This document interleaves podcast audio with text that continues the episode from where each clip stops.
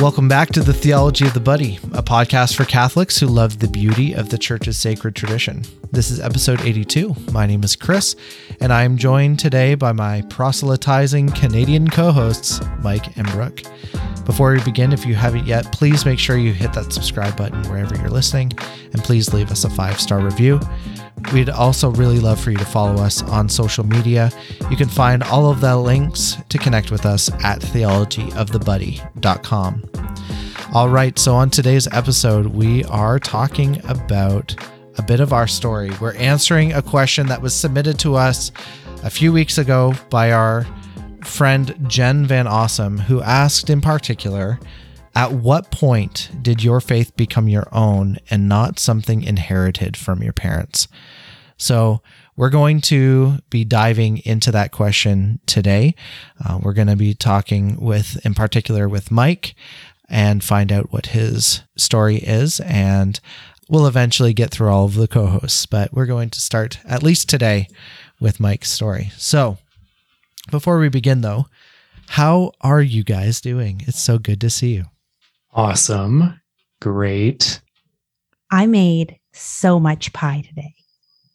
I made, I made six, seven chicken pot pies and six beef pies. And I made one big pumpkin pie and four small pumpkin pies. And I made some chicken noodle soup and I made some curry. I'm great. our our listeners might be wondering if maybe you're having one of those manic episodes that uh, people with bipolar have. you know what? When I'm under stress, the first thing I do is like everything and anything I can get my hands on. And I I 100% think that this is a melancholic choleric problem. Like if I'm under any kind of stress, I clean things or I cook the heck out of my kitchen. Absolutely. I mean, it benefits everybody if I'm having an existential crisis, doesn't it? Brooke will be like, I'm stressed.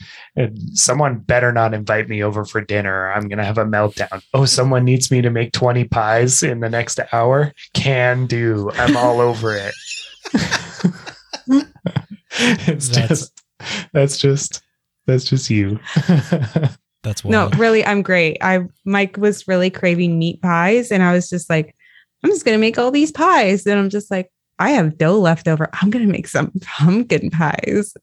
And then I was just like, oh, hello there, chicken bones from the roast chicken I made for the pies. I'm gonna turn you into soup. you should. So we should clarify all the meat pies were tiny, but yeah, they hey, were only like four inches. You know. Remember how before the show we were talking about how like it's easy to look at other people, especially like other Catholics at Latin Mass, and be like, they have it all put together. I bet there are moms listening that are like, wow, she made 20 pies. She has everything together. Yeah. She's like the model perfect mom. She's the perfect wife. She knows how to do everything. And they're just so intimidated by you right now.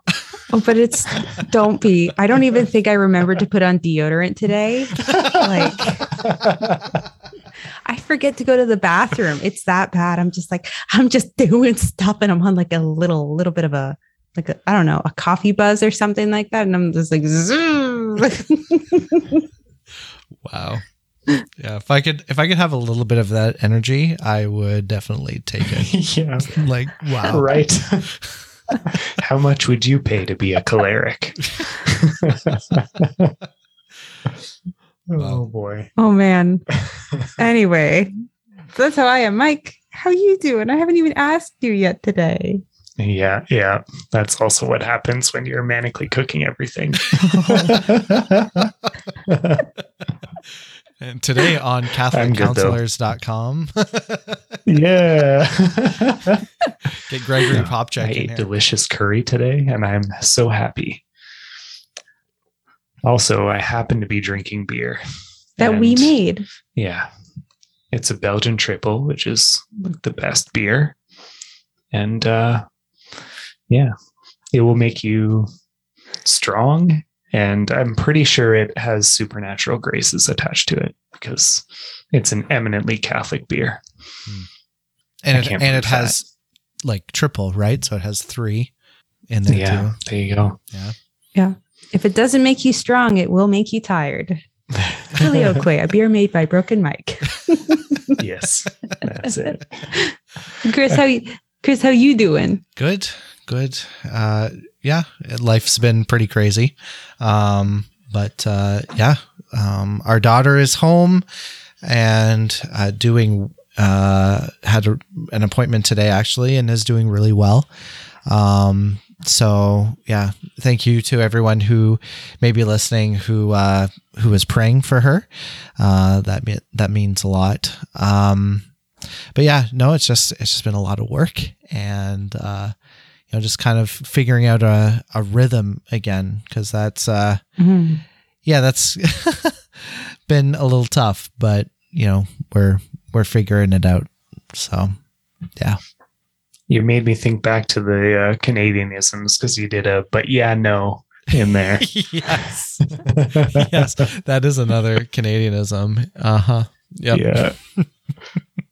you betcha. Yeah, we saw little Therese today after her appointment, and Julie said she's over 10 pounds now. Yep. Yep. She's doing great. Yeah. So that's that's great. I mean, she is she is eight months old. So I mean, still tiny for an eight month old baby. But you know, she was born at three pounds four ounces. So Yeah. yeah, there is that. It's it's good to see her growing now Mhm. since she's had so much trouble with it. Exactly. Yeah. Exactly. Yeah.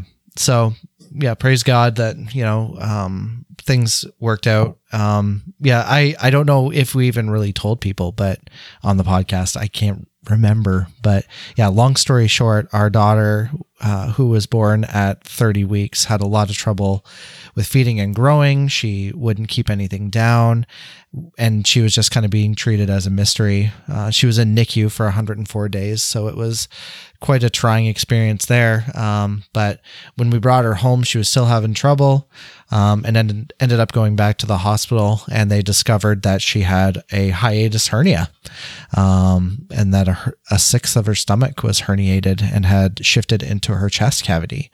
Um, so it was a pretty significant uh, defect. Uh, so um, they ended up uh, doing surgery, repairing that hernia, and in the process, finding out that she has a genetic defect as well, like a chromosomal defect, um, and uh, it's called CHAMP1, which is um, a really rare. um, uh, really rare defect, only 125 cases in the known world right now. So it's Hmm. uh, it's super rare, uh, just like Therese. Uh, the doctors had had said that they had never seen a hiatus hernia in a baby before um, at the hospital. So I mean, she's all kinds of unique um, and has started out her life dealing with a lot of suffering. So uh, apparently, God chose her um, to be His own because she came right out of the womb into a bed of suffering. Um, but um, like I said, she's doing a lot better now, and uh, yeah, now we're the ones who get to suffer because she's, she's basically the uh, she's basically only feeding or she's feeding on a on a feeding tube like a G tube um, every three hours. So it's like having a newborn for eight months. So it's uh, Mhm. all kinds of Yeah. rough, but God is getting us through. So Keep praying for Chris and Julie, guys, Mhm. and for little Therese. thanks. Yeah. And for John too. I mean Who Mike rough Mike too. basically said she's a little princess the other day. I heard it. Oh yeah. And I was just like, look at him doting on little Therese. So cute. She's a little princess. She's just adorable though. Yeah. Yeah. It was just so cute. Yeah, it's actually it's actually wild. Like, um, we're part of a, a group on Facebook dedicated to those who who have CHAMP1, and you can have different forms of it. Like, the chromosomal defect can either be a deletion or a mutation. In the case of Therese, it's a, a deletion. Um, but th- in the cases of mutation, um, it can it can create all kinds of deformities and such. So looking at Therese, you know, if you were just looking at her, if you didn't know that she was eight months old, uh, you'd look at her and go, "What a beautiful, normal looking baby." You know, you would have no Yeah. idea Mhm. that she had something No. going on, um, which is kind of a cool grace. Um, you know that she, Yeah, she looks like a perfect like one or two month old baby, right? Something like that. Yeah. Exactly right. So, um, yeah, it's it's it's wild. Um, and yeah, in terms of how it how it looks in the end, we'll we'll see. You know, um, it's all kind of in God's good hands in terms of how she grows and develops. You know, um, we do our part, and the rest is up to God and Therese. And uh, Mhm. so, um, you know, she's she's a bit behind in certain regards, but she's also doing well in other areas. So it's, Mhm. um, yeah, it's just it, she's just this beautifully unique little girl who God has a big Mhm. plan for, and um, yeah, I don't know what that looks like, but she's apparently uh, taken on the Carmelite spirit of redemptive suffering right from the get go. So, anyway, Yeah, God yeah. bless her. She's a special child who needs special love because she's gonna be great. I just love that quote. Sorry. It's totally out of nowhere. Nobody understands where that's from. I understand where it's from. I understand where that's from. Yeah. Oh, man. Okay. So, um, before we actually before we get into this, I just really want to read a quick thing. I'm going to read um, just before we begin. I wanted to read one of the five star reviews that was left for us on. It was left on Apple Podcasts, um, so I just want to give a shout out. I don't know if we've read this one before, but it's from Nautical Rabbit, and uh, thought we just give a quick shout out to Nautical Rabbit, who says about our podcast, quote, This is a great podcast if you are interested in traditional Catholicism, love to laugh, and want to feel like you are involved in a conversation among friends. My favorite episodes are in the liturgical breakdown category, where they compare the TLM to the Novus Ordo and the Divine Liturgy of St. John Chrysostom. Also, check out the anime episode and the episode on spiritual theology.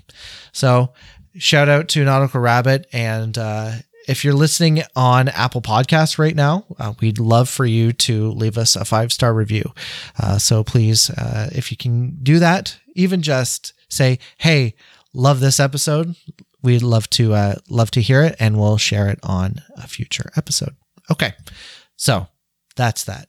Thanks, Uh, Nautical Rabbit. Yeah, thank you Thank you.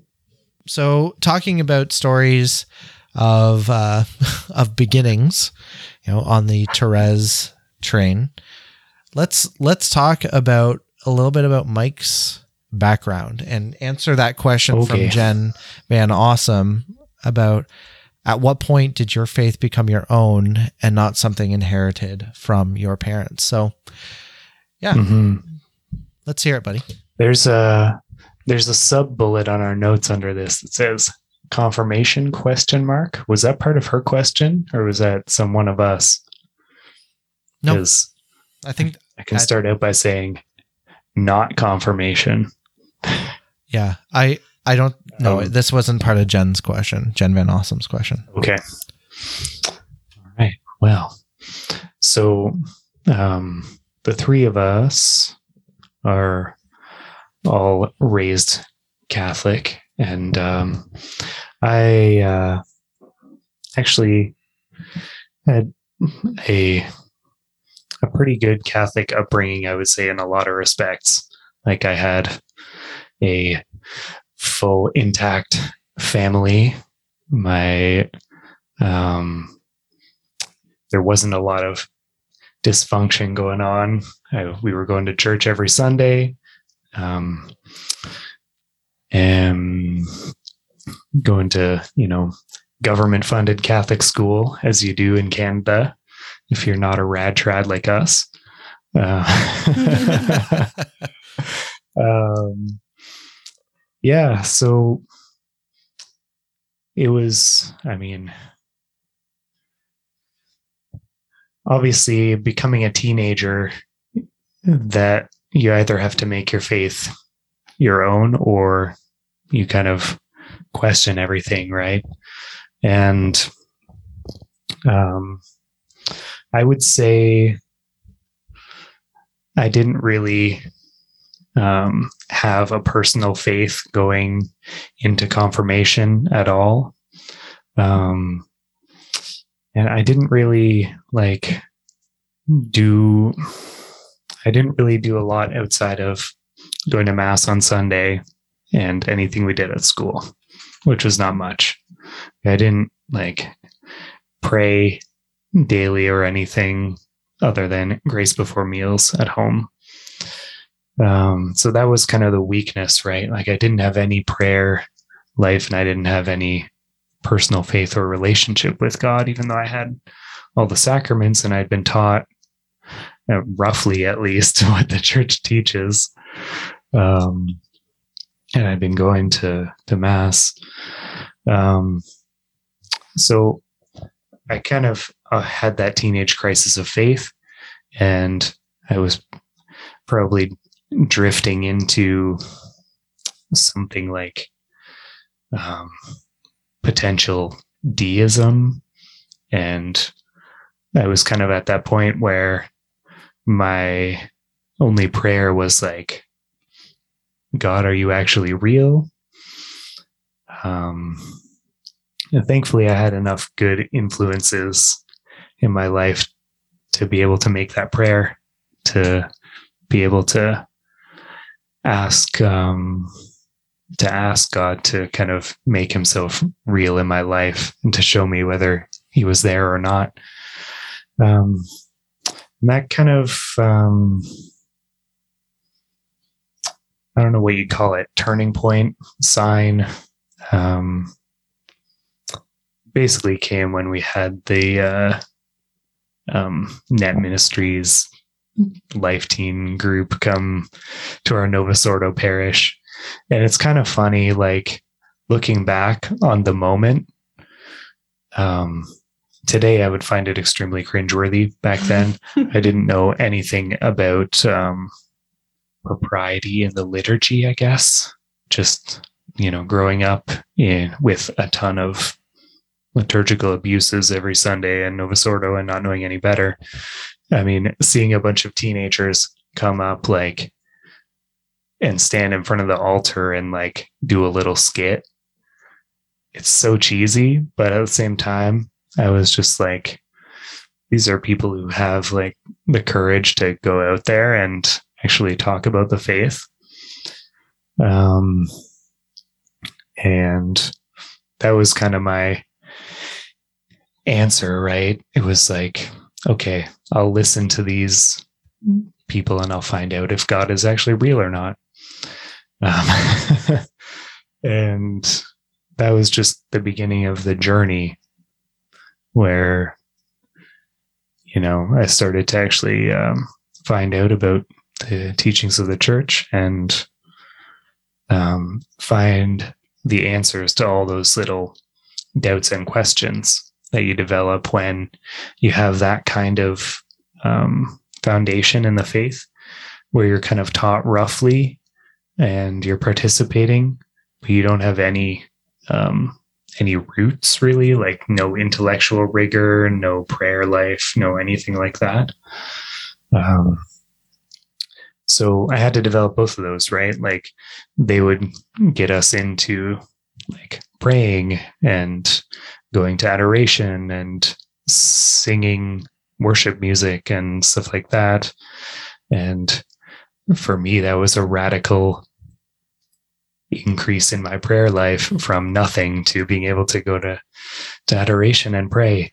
And then like, um, being able to talk to people about the questions of like, why does the church teach this? Is this really true? Um, so that process kind of happened over my um, i would say like grade 10 11 like 15 16 maybe 17 was kind of like that gradual ownership and becoming more convinced of the faith personally? Did you did you That's find that your your your conversion so so to speak was an intellectual conversion more so than kind of like a like a light bulb turned on? Like it was you know a lot of intellectual realization like oh this does make sense now you know? I would say it took it kind of had those the two tracks at the same time. Like there was the kind of building of an actual relationship with our Lord through prayer, which I had never had before. And also the resolving of all these intellectual doubts and stuff. These kind of happened hand in hand, right? But it, on both accounts, it was more of a gradual process. So there wasn't really a miraculous eureka moment or anything like that. The closest thing was that moment where these teenagers showed up at the parish. And I remember thinking, I need to talk to these people and seek out the answers. Because if God is actually real, I think he's telling me this is where I need to pursue to find the answers that I'm looking for. So either I'll find nothing there or I will find God, right? So that was kind of um, a turning point, but from there it was a journey, right? do you you so i need to kind of share my experience with meeting you so when i first encountered you it was i guess the net net team probably showed up october-ish um at the parish and then um and i met you in march the following march and like I think it was like a few, like maybe even April, May before I got involved in the music ministry and stuff. Um, and when I met you, my my reaction to you was this this guy is serious. This guy is all in. This guy loves God and um you know, like yeah, he's his taste in music sucks, but I mean like just kidding. I love. Did it did. Um wrecked uh but it was there there was that at least my from my perception i was like this dude sold out for the lord and that was in march um i didn't really get a sense that you were still questioning at that point were you like in a big way or was it kind of like at that point do you think you were like pretty much sold Hmm. Yeah, that's a good question. Because like my memory's notoriously bad, so I would never like if you asked me what part of the year did I meet you, no idea. Um, but like, or um, It was a it was a Yeah, cold, it's cold interesting Sunday on- in in March. I remember it fondly.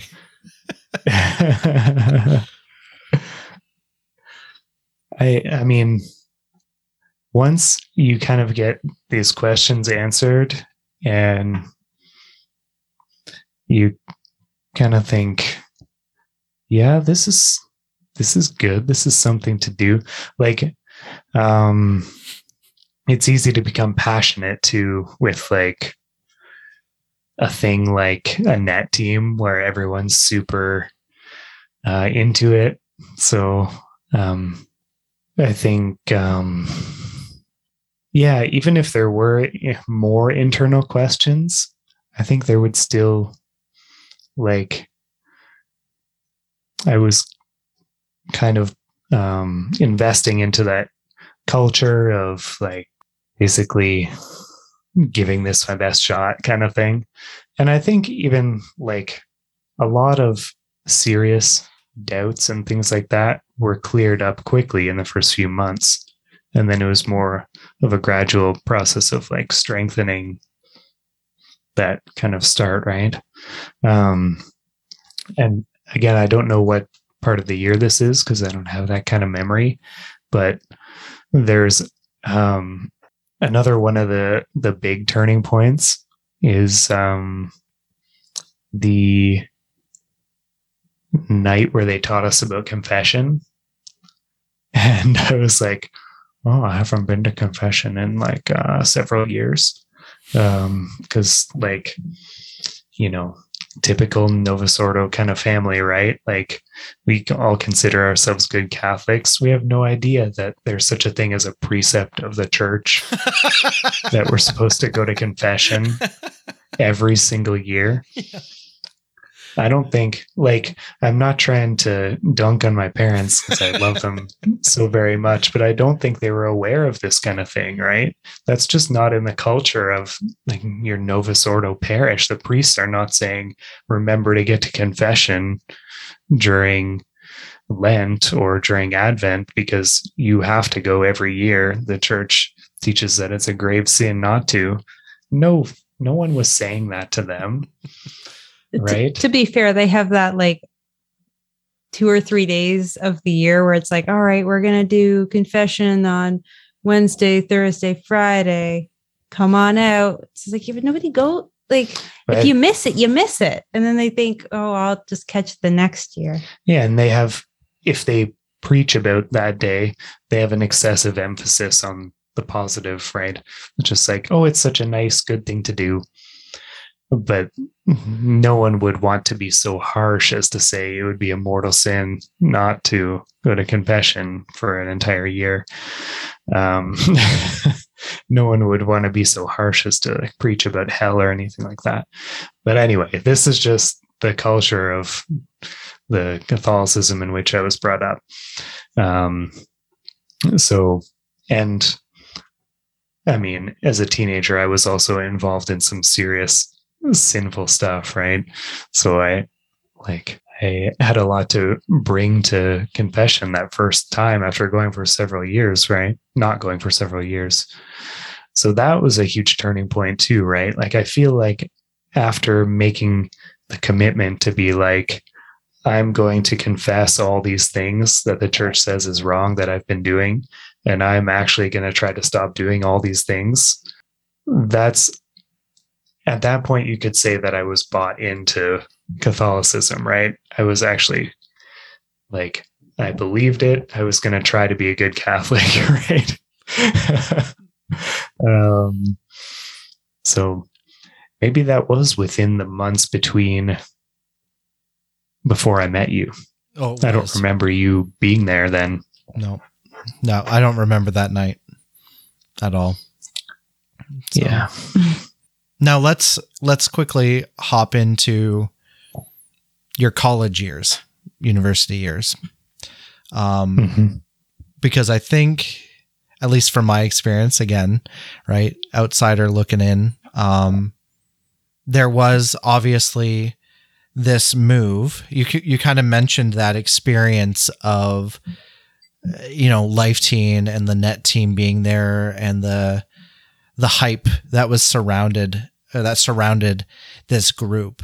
And we know for a fact that there was a large it was a decently large youth group for you know the diocese of london at that time um, and there were only really a select few of us that remained remained grounded in the faith after that net team left um, sadly that was just the case mm-hmm. um, but you know, in college and university for you, um, there, there was there a, um, I'm trying to think of the word, um, was there a support there for you that kind of kept things going that kind of pushed you even further um, in the faith post life teen yeah, definitely. Um, there were definitely some key figures um, there as influences. And later on, there was a community that I found um, in the Rosary group in Elmira. The first year, I remember going to daily mass And this is University of Waterloo campus, and the masses they have on that campus are ultra weird. um, That's a charitable way of putting it. I remember sometimes going to daily mass, and um, I mean, they have this, they have the whole like at communion time, everyone come up into the sanctuary and stand around kind of thing. Mm. It was super weird. I remember going to their Sunday mass. This is St. Jerome's, which is allegedly a Catholic college on Waterloo campus. I remember a priest there preaching about how miracles aren't real. Um, it's like a really. Sorry, were you going to say something, Chris? No, I was just gonna say cringe. Yeah, super cringe. I, even I remember trying to talk to that priest after mass and give some like little suggestion of like, hey, that's like not right at all. Why did you say that? and he just kind of laughed it off, and I was like, uh, this is so awkward. I'm gonna leave. Um, but uh, so everything basically on Waterloo campus is like was a huge bust in the beginning.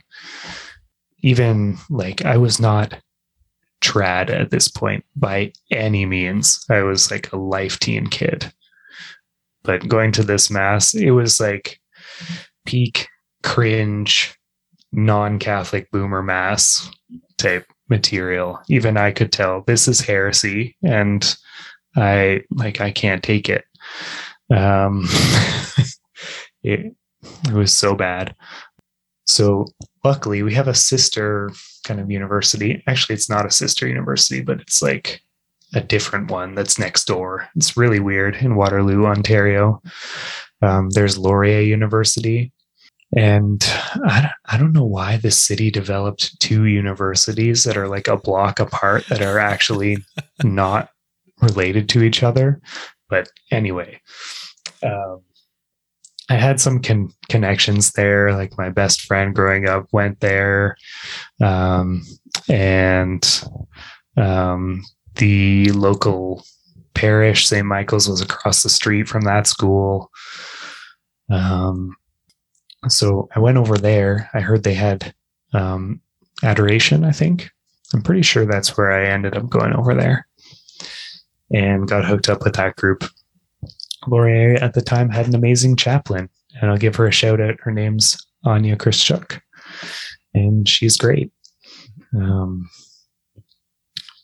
and she was the one who provided some semblance of Catholicism for the students at those two universities by bringing a priest from downtown onto campus to do adoration and confession once a week. Things were pretty cringe aside from that. And just to illustrate how bad things were, in order to do adoration and confession, we had to rent the um, Anglican chapel, even though there was a Catholic church across the street. The priest there didn't want us having adoration because he was more into like yoga and stuff. um, that's not even a joke. He, literally, he literally was into yoga. Oh my Um, gosh, what lump.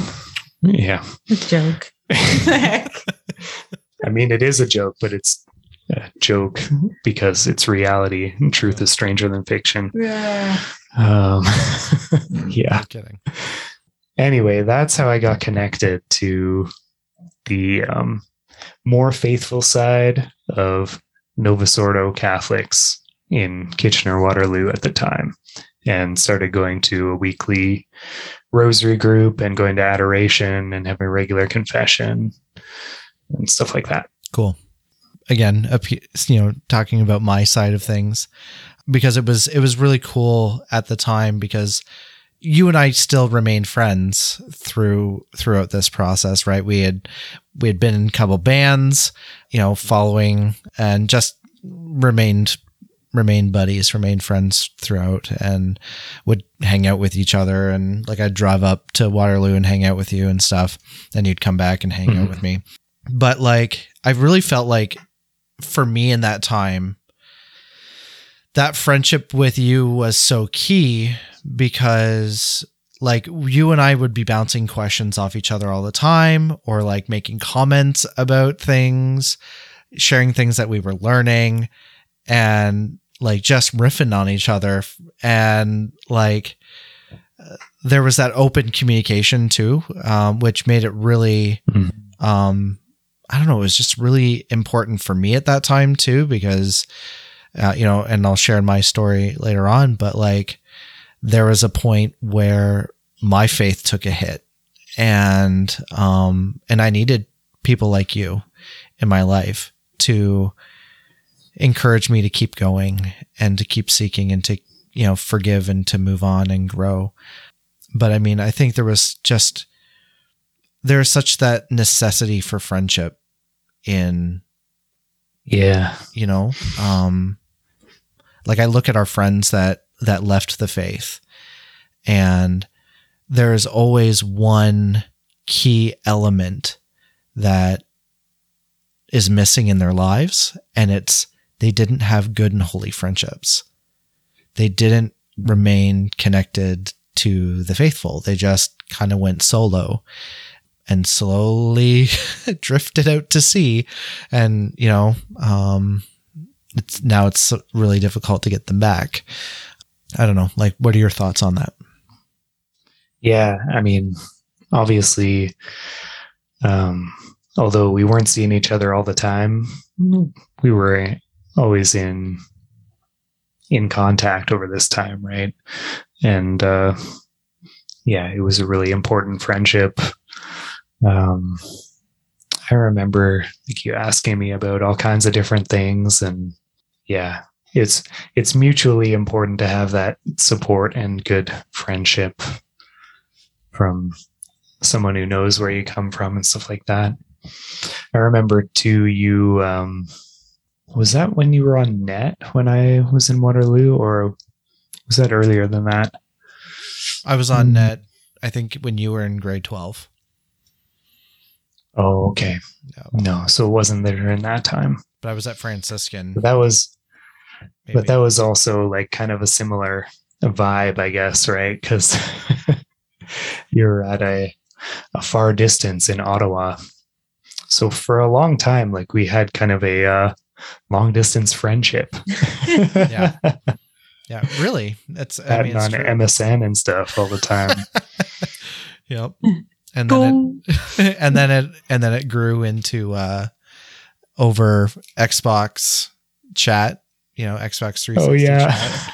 chat, you know it yeah. I, I mean and, and i think maybe that's another side comment we can make too i think it's really important to have catholic friends but if all you can talk about is the faith like uh, get a hobby um like and and i think like that's kind of been our experience. Like you and i can have talked about music for you know 15 years. Um and we had similar love in video games back then. And uh and i'm still whooped by you every single time we play uh, halo. It doesn't change.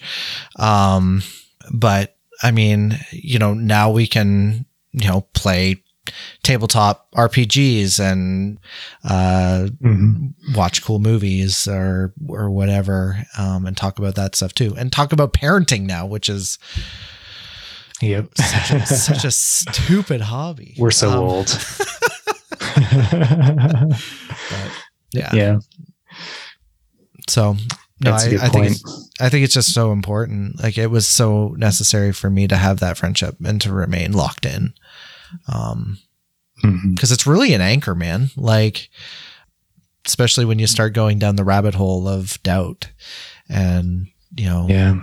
and desolation and all of that and you're Yeah. The other thing I'll say about these college years on a different tack is you can see the seeds of how I was forced to eventually become trad because of the influence of all these flaming liberals in the church, right? I mean, I've talked in the past about how at our um, our Life Teen parish, one of those seeds was planted by the fact that um, the church had to stop tell us to stop standing up around the altar every mass and uh how i remember thinking like shouldn't father have known that we're not allowed to do this? And why didn't he tell us we're not supposed to do that? And uh, that kind of was a uh, another awkward moment uh, when you go off to college, you go to mass at the chapel on campus, and they're doing the same thing. Like, uh, can we have some consistency here, guys? Like, it's not that hard to to figure out how to say mass respectfully. Um, and then, yeah, I mean, crank it up to 11 when you find out that the parish across from the university that priest is more interested in like setting up yoga and stuff like that than letting us do adoration in the church. And like you know won't let the um, campus minister into his church because she's like doing catholic stuff just like I mean, I feel like for a certain time I was in that bubble where like it's just the priests all know what they're talking about and um, there's nothing wrong in the church and everything's fine. Um, and then, but you start to see things that are on fire and then you think, Hey, doesn't this diocese have a, a bishop that should do something if like the priest is more interested in yoga than saving the souls of these students and you find out this priest is like the bishop's best friend and uh it then you start to realize there's something terribly wrong yeah. Yeah. Yeah. And and I think this is something that I've said in previous episodes, but the thing that drew me to the faith initially and the thing that still draws me to the faith um, part in particular the traditional um, faith is the ability to question why.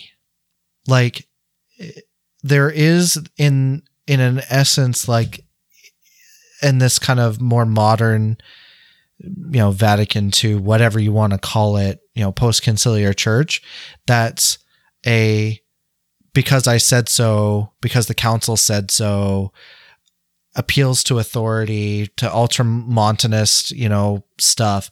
And it's like that's never been the Catholic way of doing things. Um, you know, there is obviously, you know, dogma and stuff that we believe in, um, and we're called to have, you know, uh, assent to.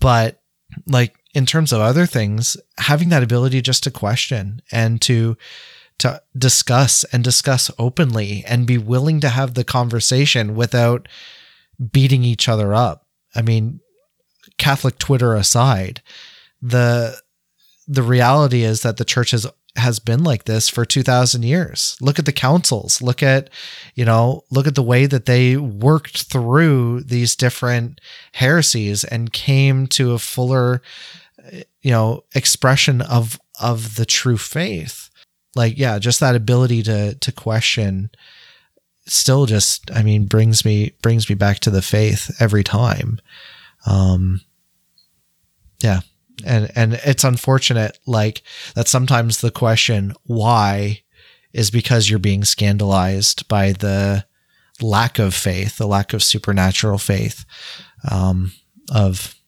priests, prelates, whatever in the church. Yeah, this was something that was really important in those, especially in those college days when like I wanted to dig deeper into things and when they I, you know, was starting to notice some of the dumpster fires. Like good um Catholic influences encouraging me with the idea that like you can question and you can honestly look into things and do your research. And um, the faith is going to have an answer. The church has faced so many questions and heresies and things in the past i mean it's kind of like that thing with the new atheists, right? Like every argument they come up with, Thomas Aquinas has answered like 700 years ago. But, like, Yeah, three times over. but it yeah, but it was kind of the same with, you know, my average question or thing I wanted to look deeper into as a college student, right? Like the saints and the doctors of the church and the councils have dug into this topic before me. I'm not coming up with anything original. Yeah. Unfortunately, you're not special when it comes to this stuff. You're just not. And like there it's it's a, I think it's a tactic of the devil to make people think that they are unique in their questioning uh to make them just kind of puff up with pride. And it's like you know every time you turn to the church she has an answer. You have to look. You have to do your research but she has the answer somewhere. You know whether it's in the fathers whether it's you know in the catechisms you know it's there. Yeah. Amazing. So i guess let's just quickly cap it off. Where is your faith today like what where do you stand on i don't know how how would you describe where you're at today in your faith Uh, today, well, I'm here to announce that I'm now a Hindu. Uh, no, actually. Um,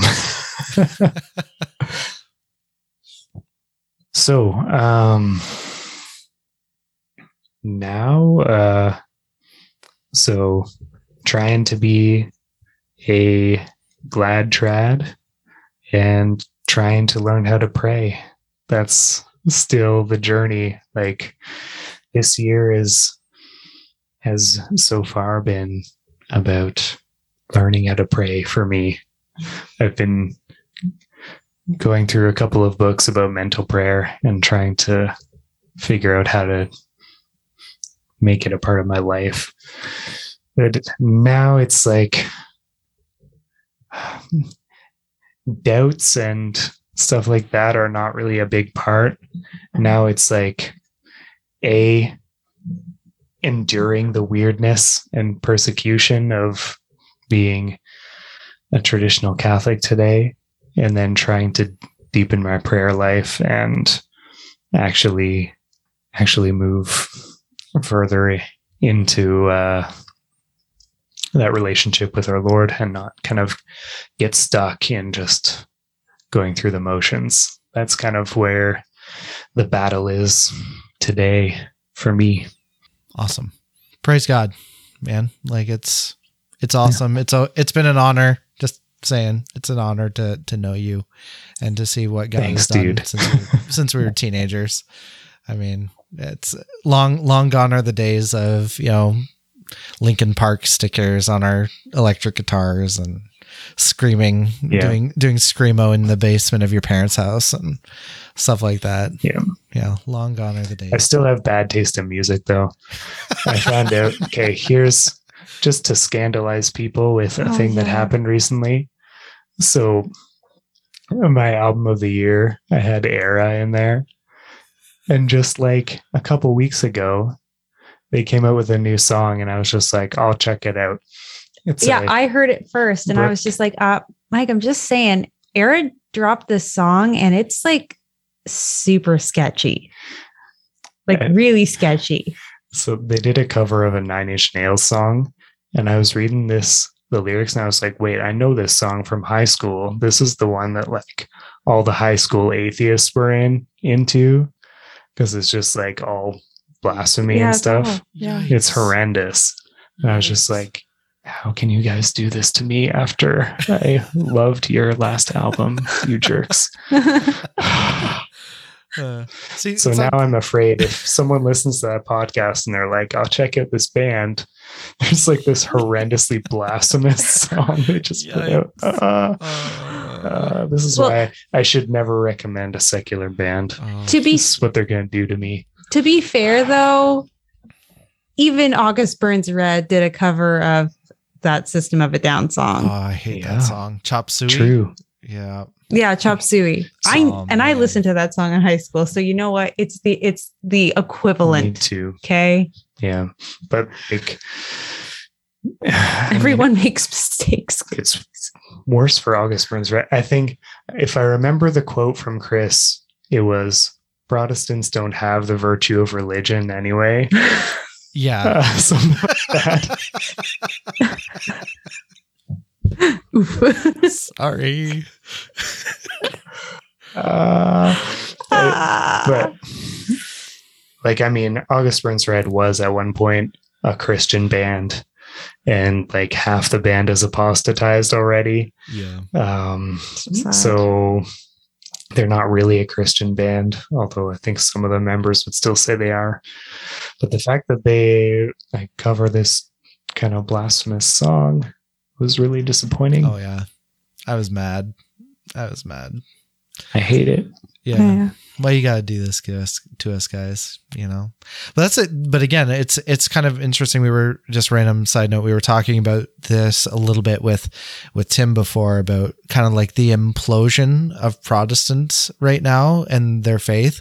There is so much deconstruction, quote unquote, going on. Um, you've got people like, um, you know, Audrey Assad from the Catholic side, but you got like Derek Webb and like the dudes for memory and like all uh, like just it's everywhere. It's everywhere. And um you know, it's when you don't have that firm grounding in the faith in like the intellectual rigor like you were talking about like when you don't actually have like that plus the the the sacramental grace, you know, like you're doomed. You're doomed. Either you're going to become a house a house built on stand on sand just cannot survive. Yeah, Mhm. And we're in a cultural hurricane right now. yeah, Just a cultural storm against the faith. The attacks keep stepping up every year, every month, yeah. just more and more. Yeah. Mhm. So, yeah, it's it's unfortunate, but again, it's there is so much importance to having that that grounding, especially if you're like in a good place in your faith right now and things are easy, you know? Like this is the time when you just jam pack your life full of the truth, you know, with, you know, catechetically good stuff because there will come a time when it's going to get difficult and there will be doubt and there will be, you know, darkness and confusion and struggle and all of that. And, uh, you know, like you need to be able to go back to that stuff and be able to ask why and, and have a, an intellectually good answer. Um, Mhm. because yeah, it does get tough, you know, um, and especially as you go deeper in the interior life, the spiritual warfare, everything like that ramps up and it gets even more nuanced and, and the attacks become even more insidious. Um, and like, yeah, you got to be ready. So what was, what's that, what's that term? Joan up as, uh, as they say, Brooke. Mhm. Yeah. Yeah. Joan up. I see I see what you did there. Joan up. No, Joan up. Joan up. Like, like Joan of Saint Joan of Arc. Joan up. Yeah, I was trying to say it French. Like Je- Je, Jeanne d'Arc. Jeanne. Jeanne. Jeanne. Oh, what are you Canadian or something? Mhm. yeah, Fine. no. Fine, forget I no, said yeah. anything. I'm sorry. All right, you guys. Well, Mike, thanks thanks for sharing your story, buddy. That was great. yeah. Um, Yeah, Mike, like, like, I don't know, my story's so boring. 20 years later. Goes on for a whole episode. yeah. Awesome. Open mic with Mike, Mike. Mike. Open mic, Mike, Mike, Mike, Mike, Mike. Drinking. Yeah. That's a rhetorical question because we have. but- One beer shared. Okay. One Yeah. beer, so was one that your buddy. segue to me? Pardon? I think we are already done an episode. We're to be honest. This is done. Okay. We are tapping out. So, um, Mike already got the got the vibe that I was switching into outro mode. Um, Oh, sorry. I wasn't sure. but we'll do we'll we'll we're gonna get into your story next week, Brooke. Don't you even worry about it. Mine is mine is so different. but That's good. Probably way more disappointing. All four of the stories are going to be way different. I feel. wildly Yeah. different. Yeah, absolutely. So, but God, God works in the soul of each person differently, and you know, and that's what makes the faith beautiful because we're not all the same. You know, like like you should know uh, what Saint Therese says, right? About the flowers. You know, like not everybody Mhm. can be a rose, and so, um, you know, I feel like I'm a Venus flytrap, but hey. I'm I'm a corpse flower. You know the corpse flower It takes like a million years to bloom, and then when it does, it smells really bad. Look it up; it's a Yeah. thing. There's there's also that that flower in uh Dennis the Menace. You remember that movie? What I don't remember. I don't remember. Where like where I'll look it Mis- up. Mr. Wilson has this flower that he's been, you know, cultivating for, you know, years and years and years. And it's like the one day, the one day that it's gonna bloom, and then Dennis the Menace ruins it. Um yeah. And like he has like like the the press is there ready to take pictures. And like he has this huge garden party and like everybody's there and Dennis ruins the whole thing. And anyway if you haven't seen Dennis the Menace it's a great movie. Um anyways all right guys. Well thank you everybody for listening to today's podcast. We'd love to know your story about how God has worked in your life. So please let us know your thoughts. Visit us on social media. You can find us at uh, Stay Tratty on Twitter um, or at Theology of the Buddy everywhere else. And also, please, we'd love for you to subscribe. You can uh, subscribe to us on all of the major podcast platforms. And yeah, our next episode will be coming out in two weeks. So make sure you're subscribed so you know when it comes out. And until then, Stay Stay tratty. tratty.